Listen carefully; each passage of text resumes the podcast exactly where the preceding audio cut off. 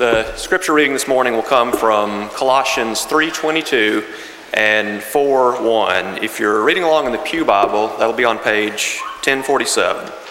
Again, Colossians 3:22 and 4:1. Bondservants, obey in all things your masters according to the flesh, not with eye service as men pleasers, but in sincerity of heart, fearing God. And then 4:1. Masters, give your bondservants what is just and fair, knowing that you also have a master in heaven.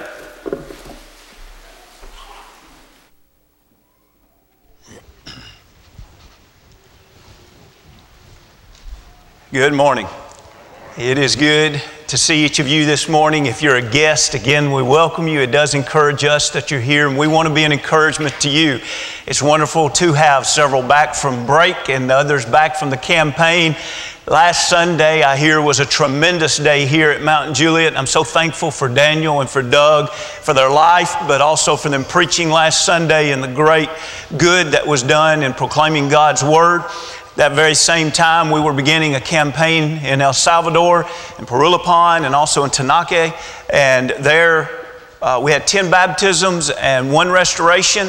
And uh, several were on that trip. Others of you were praying and, and giving financially and helping in other ways. And, and uh, we thank you and we thank God. And I want to encourage you uh, let's give all the glory and the praise to God. It's good that we fulfill the Great Commission. And I want to encourage you uh, to have the burden of souls in your heart, in your mind at all times. I want to encourage you to be praying fervently for the people around the world that haven't had the one opportunity that you're having today, and that is to hear the gospel and to respond to it. And it's really sobering to think how many people around the world have never had that opportunity once, and we've had it so many times. I think about sitting down the other day with a storekeeper. His name was Hugo. And we studied for probably about five hours on two different days. And at one point, I laid out a version of a timeline. And in that, I showed him where the Lord's church began, just 50 days after the cross. And I told him that that's why we were in his community was telling people about the Lord and what they could be a part of. And him knowing pretty much only Catholicism and knowing that that did not begin to the third or the fourth century. And so after we talked a good while and toward the end of the study, with no antagonistic attitude at all, but in sheer curiosity, with some doubt, I saw this older businessman of his town reach back and scratch his head. And he looked up and he put his arms out and he said, If this church you're telling me about really began right there, just right after the cross, and if it is really that old, why am I just now hearing about it?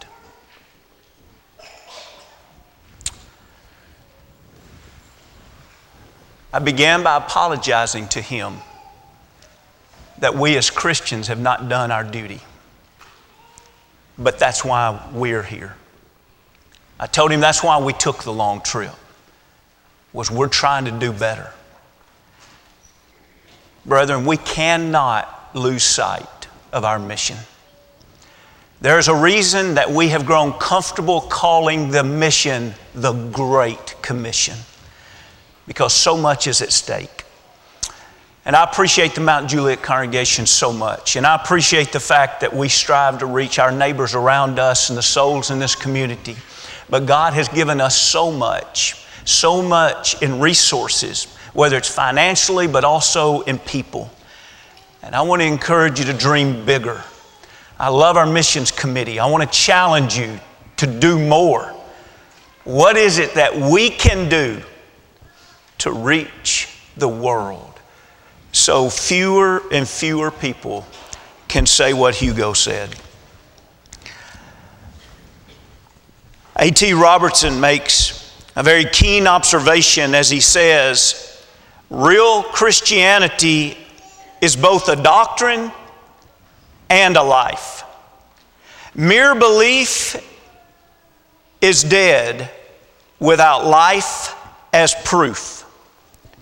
Real spiritual life is impossible without vital contact with God and Christ, and our dealing with others becomes the final proof of our real connection with Christ. Do you realize that Christianity is designed to change us in such a way that it affects every relationship in which we share? Christianity is not a punishment. It should not be considered a burden. Oh, now I'm a Christian, so now God's punished me. So when I go into my home, now I have to act this way. When I go into work, now I have to act this way. Oh, I wish I wasn't a Christian so that I could do things a better way. And if Satan has whispered that in your mind and in your ears and in your heart, I hope you'll come to realize as we do this study through Colossians that Christianity isn't an act. And it's not an act of burden or punishment, that it is a life that is a blessing. It's not that that blessing is always easy, but nevertheless, it is always a blessing. And when we truly grasp the Christian life, not only are we blessed, but get this, we become a blessing to others. Oh, for all of us to gain this understanding of the Christian faith. We looked at this chart a couple of weeks ago, and in this chart, the simple idea that I wanted to convey to you that as we study through the book of Colossians, the first two chapters are about theology. It's about how God and Christ and the Spirit have impacted us. And if we study God, we have a great understanding of the last two chapters, three and four, that become very practical. If we understand God, how does that affect our life? How does that affect what we love? How does that affect how we love? And so the idea is let's understand God, but then our understanding of God should change our life. The reason I think it's important for us to remember that this morning is because I would guess that what we're about to study, there would be several in this auditorium that will be very quick to make excuses for yourself. You'll try to justify how this passage just doesn't apply to you. You'll probably say things like, oh, but that could never happen in my workplace. That could never be done with the boss that I have. That could never be done in the kind of business that I do business in. And I want to suggest to you at the beginning of this study that if we understand God as the preeminent God, the king who sits on the throne, and we are his kingdom people, we must realize that this new life, Colossians 3 and verse 3, we put the old life to death. And the new life, Colossians 3 and 4, became Christ. Did you get that? It didn't become us acting like Christ. It became, we become a reflection of Christ. Not an act, but the real deal. We are becoming Christ. So that in Colossians 3 and 10, that we, as this new creation, are an image of Him. We are an icon of Him. We look like Christ in our workplace. We go to work and we work like Christ would work in our shoes. And someone says, Wow, you're different. Yes, I am different. You used to see the way I went to work. Now you see the way Christ would go to work. Yes, I'm different. You used to see the way I was hard to get along with. Now you see how Christ would get along with people. You used to see me motivated for other reasons. Now you see me motivated for the highest reason. Listen, if we can understand this text, not only is our life going to be impacted, but the place that we work is going to be impacted, and more than likely, souls in that place where we work are also going to be impacted. So, what can we learn? If you will, join with me in Colossians, the third chapter, and in verse 22. Notice he speaks to bondservants. I'll remind you that 18 through 21, he's already spoken about the relationships at home. And isn't it interesting now? He goes to the other place place that we spend a lot of time, and he goes to the workplace. In their culture in the first century, there would have been so many bond servants that that would have been a common way to speak to those who were workers. It's hard for us to imagine the, the vast, the huge volume of bond servants. And, and I would suppose that if Paul were writing this today, instead of saying bond servants, today he would say, I want to talk to employers. And then you get into employees. And then you get down to the fourth chapter in verse 1, and he would say, Now I want to talk to employers. And, but nevertheless, the wording, we know for sure he's talking in the first several verses here to those who work for someone else. And we know in the fourth chapter in verse 1, he's talking to those who have someone or others that work for them. And the whole premise, and tonight we'll back up and we'll put this even in its broader context of Colossians here, eh, but we'll see that the whole premise is you're going to do this differently if you're a Christian than if you were not a Christian. And the first thing he would uphold is that of submissiveness. The very first thing he says, he addresses in verse 22 bond servants, and the next word is obey. Obey in how much? Obey in all things. Who? Your masters. Well, wait a minute. Why are they my masters? According to the flesh. They're not your master spiritually, they're not your master in your home but they are your master in the workplace, in that fleshly place. And he says, I want you because now you belong to me. You remember, we, a lot of weeks we've been over, going over Colossians 1.13. We can be in the power of darkness, but we have been conveyed into the kingdom of His dear Son. And as kingdom people, there are characteristics that become a part of our life and one of the characteristics that becomes a part of kingdom people is they understand and even appreciate submissiveness. We can't have the King of Kings being the King of our life if we refuse to be submissive. We'll be over here in the power of darkness where we say, Lord, I want to do it my way. To come over to the King of Kings, we have to be submissive.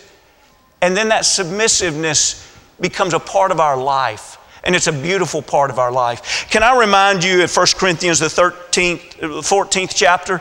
In 1 Corinthians, the 14th chapter, we have that setting where there had become a lot of disorder in the worship service. And so, what he does is he gives three very specific teachings of how he wants to gain a better order in the worship service. And then he lays out a principle that those details are going to stand upon. Look, if you will, in the 14th chapter, if you have your Bible open, look at verse 33. He says, For God is not the author of confusion, but of peace, as in all the churches of the saints. When you go to a workplace and people will not submit to the powers above them, it creates disorder. It's a lack of productivity that oftentimes comes out of that. And oftentimes there's an environment where people say, I just don't like working here. There's chaos. There's something beautiful about a work environment that's peaceful. A work environment you don't dread going to because people really do get along. Things really do move forward. There really is productivity. Listen, we can't control what all of our coworkers do. We can't even control what the employer and the boss and the supervisor does. But as he says, in Romans, the 12th chapter, towards the end of the chapter, when it comes to peace, as much as that, lies within us, we need to be peaceful with all men. In other words, what he's saying in that passage in Romans 12, 17, and 18 is he's saying, You do your part to bring peace into a situation. Why? Because God is not the author of confusion, but of peace. God's people do not go around creating chaos in the workplace. Now, pause on that, meditate upon that. How would your worker, your coworkers describe you? How would your supervisors or those in charge of you, how would they describe you? You say, well, that's just the way I am. No. It may be the way you were in the flesh, but now that we've come to the King, you, are, you were supposed to have crucified that old man. You were supposed to become a new creation. And in that, we become very, very different. Why do we obey in all things? If you will, look at the rest of verse 22. Look at this second half as we think about a life of sincerity. This is what the principle that the first part of verse 22 stands, that's, that's the detail, but it stands on this beautiful principle. Here's the problem when we don't do the first part.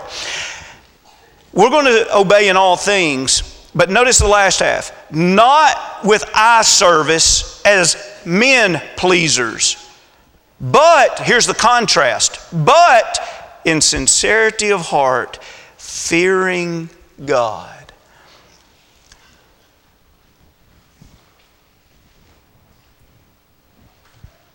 Do you work the same when the boss is looking and when the boss isn't looking?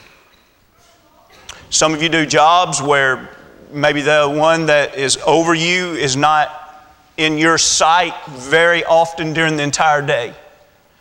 How would you do your do- job differently if they were in sight all day?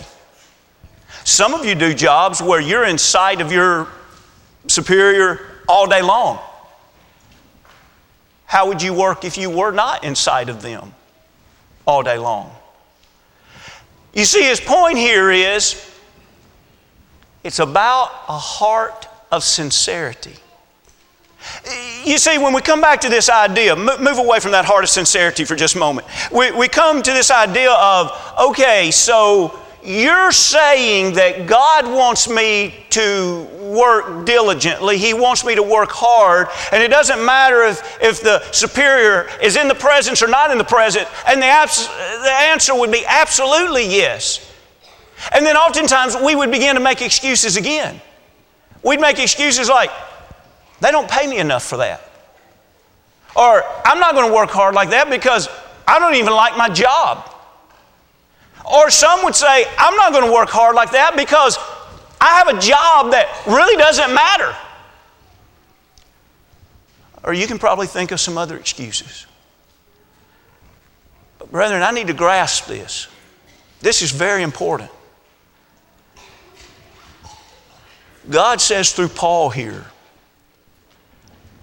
I want you to work as if the boss is standing there. But the truth is, I want you to work that way because you are a sincere person. Listen, it is dangerous to get in the habit of hypocrisy. You think of the ones that Jesus had very, very little patience with and it was the hypocrites. You think of the ones that will not inherit the kingdom of heaven, and it is hypocrites. And so, what the Lord does here is He tries to kind of wake up our eyes because Satan will lie to us. Satan will deceive us. Satan will try to make us think that something real important. It's not important at all. And he'll give us a whole boatload of excuses of why it's not important. And here Paul says, wait a minute. Do you realize that if you start this business of when the boss is looking, I work really hard, and when he's not looking, I just kind of do what I want to do, and I make up all these excuses of why that's okay? And he says, Do you realize you've just become a hypocrite?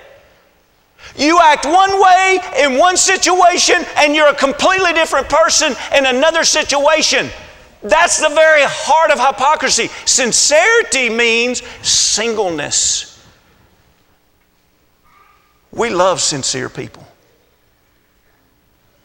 because we trust them. How many times have you seen someone you say, Oh, I appreciate them? They, they treat everybody the same.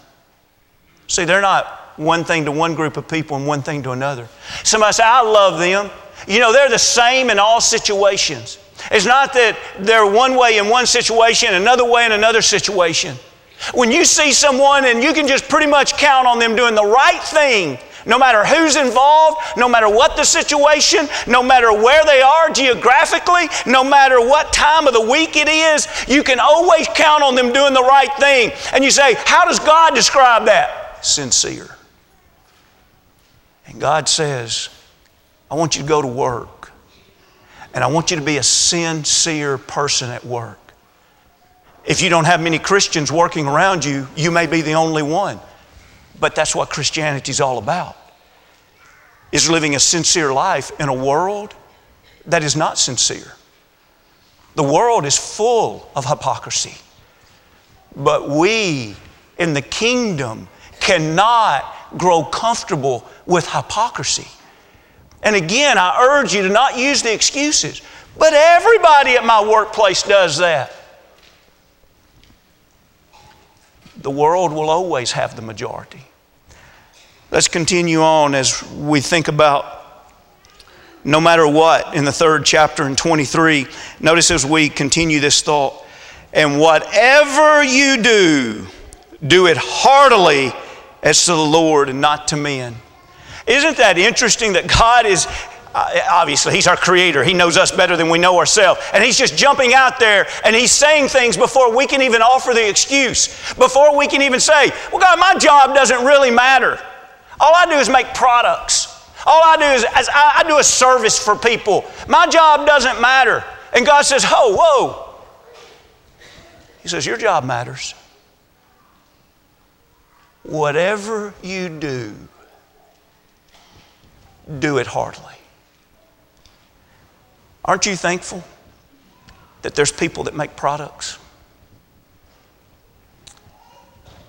When these services are over this morning, I'm going to go and I'm going to get in a car, and odds are it's going to crank because we have people that make products. And it's going to have gasoline. And I'm going to be able to drive somewhere because we have people that transport things. I've been able to go and to buy gasoline. And I'm going to be able to eat a meal because we have people that have grown crops. Have you just thought through your day what jobs in America are not important. And if you'll start thinking about all the things that bless your life, and if you look at a job and say, that's not an important job, take that out of your life and then see if you don't think it's an important job. Listen, God's the one who designed us and our community, if you will. As a, as a nation, we are very much like 1 Corinthians, the 12th chapter, where we need each other. We could go around this room and we could ask everybody here, What job do you fulfill? And the truth is, your job blesses every one of us. And so then we say, God, how, how do you want me to do my job? Whatever it is. I think about the days that my children were younger, and uh, I'd be invited to career day. You know, and I go into career day in the little elementary schools, and, and I'm a preacher, I'm a minister. What, what, what do you think preachers do? Some smart kid in the class, preach. Then I say, what, what else do you think preachers do? I, I don't know. Nobody would know. Say, you want me to tell you about some things I do each day of the week? And I'd just start on Monday and I'd go through Friday and then I'd go to Sunday. And usually on the way out, most of the time the teacher would say, I had no idea that preachers did those things. Most of you don't know what preachers do, and that's all right. You're not a preacher. I don't know all the things you do. Your job, there's not many here that knows everything you deal with. But you know who does? God does. And God says, I want you to be submissive. First, be submissive to me, and then be submissive to the people that are over you. And He says, I want you to be sincere. Go to work and be the person you're supposed to be to me all the time. Doesn't matter who's looking or who's not looking. Be sincere. Don't become a hypocrite over a few dollars or over a, an opportunity to not work so hard. Be sincere. And then, by the way, lest Satan whispers in your ear, it doesn't matter what you do. You do it hardly as to the Lord. Why? Because there is coming a wonderful, wonderful payday. Look at the 24th and 25th verse.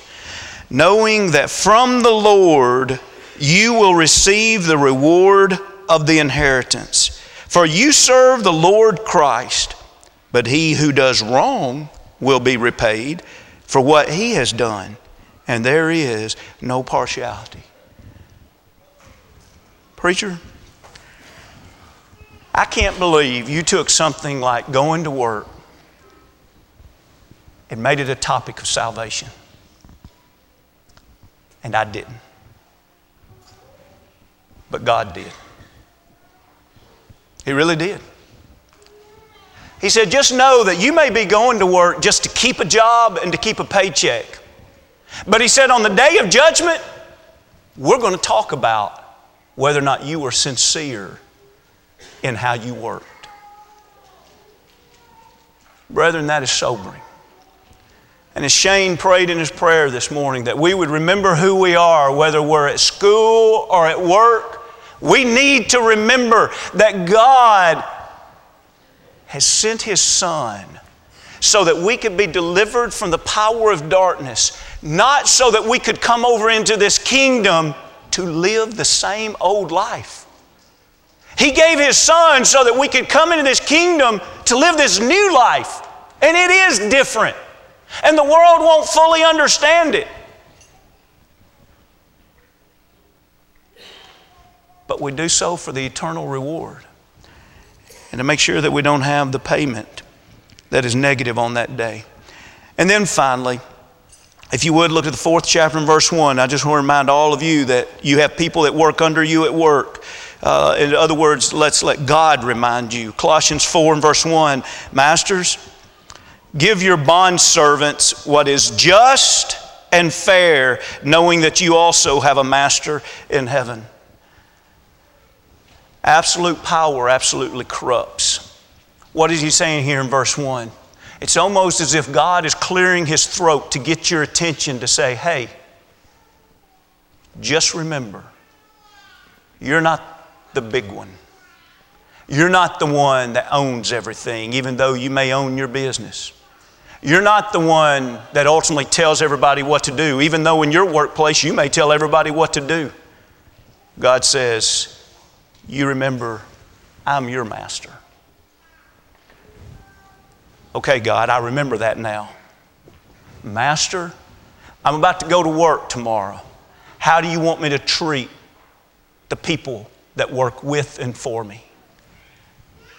He said, I don't care what the laws are, I don't care what is expected from other people. You are now a Christian employer. I want you to give them what is just and what is fair, period. It's a shame when people give people as little as they can to keep them. When they give them as much work as they could possibly give them without driving them away from their work. I want you to notice again in the fourth chapter in verse 1, he used the word give. He didn't use the word pay, which is interesting because the word give carries with it the idea of generosity. Masters, I want you instead of using that person completely and wholly for your good, I want you to see how you can use your authority and your business and your company for their good also. Give them what is just, give them what is fair. But God, it's my business. And he clears his throat again. No, it's my business. And you work for me.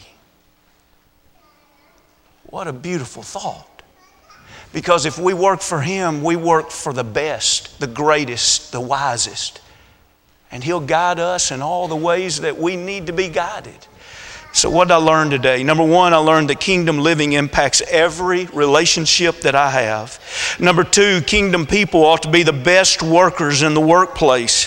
Number three, kingdom people are sincere because their God is. And finally, kingdom people live in view of eternity. This morning, does your life as a Christian prove the doctrine that you proclaim? Lest at work you boldly say to someone tomorrow, defending Scripture. Oh, I believe in the Bible. Or to an atheist, I believe that there's a God. Does your life prove it? Let's make sure that we go into the workplace and that we show people not the old us, but the new us, the new creature that's been formed by God like Jesus in His image. If you're ready to become a Christian this morning, We'd love to assist you with that if you're ready to be immersed into Christ or if you need to be restored. We studied a topic this morning that I don't think there's anything difficult about understanding it, but it sure is hard to live out. And so maybe this morning you're looking and saying, There's some things I need to straighten up in my spiritual life. There's some things that I need to do different in the workplaces. There's some excuses I need to stop making. And if we can encourage you in that, if we can pray with you for about that, whatever we can do to encourage you, come as we stand and as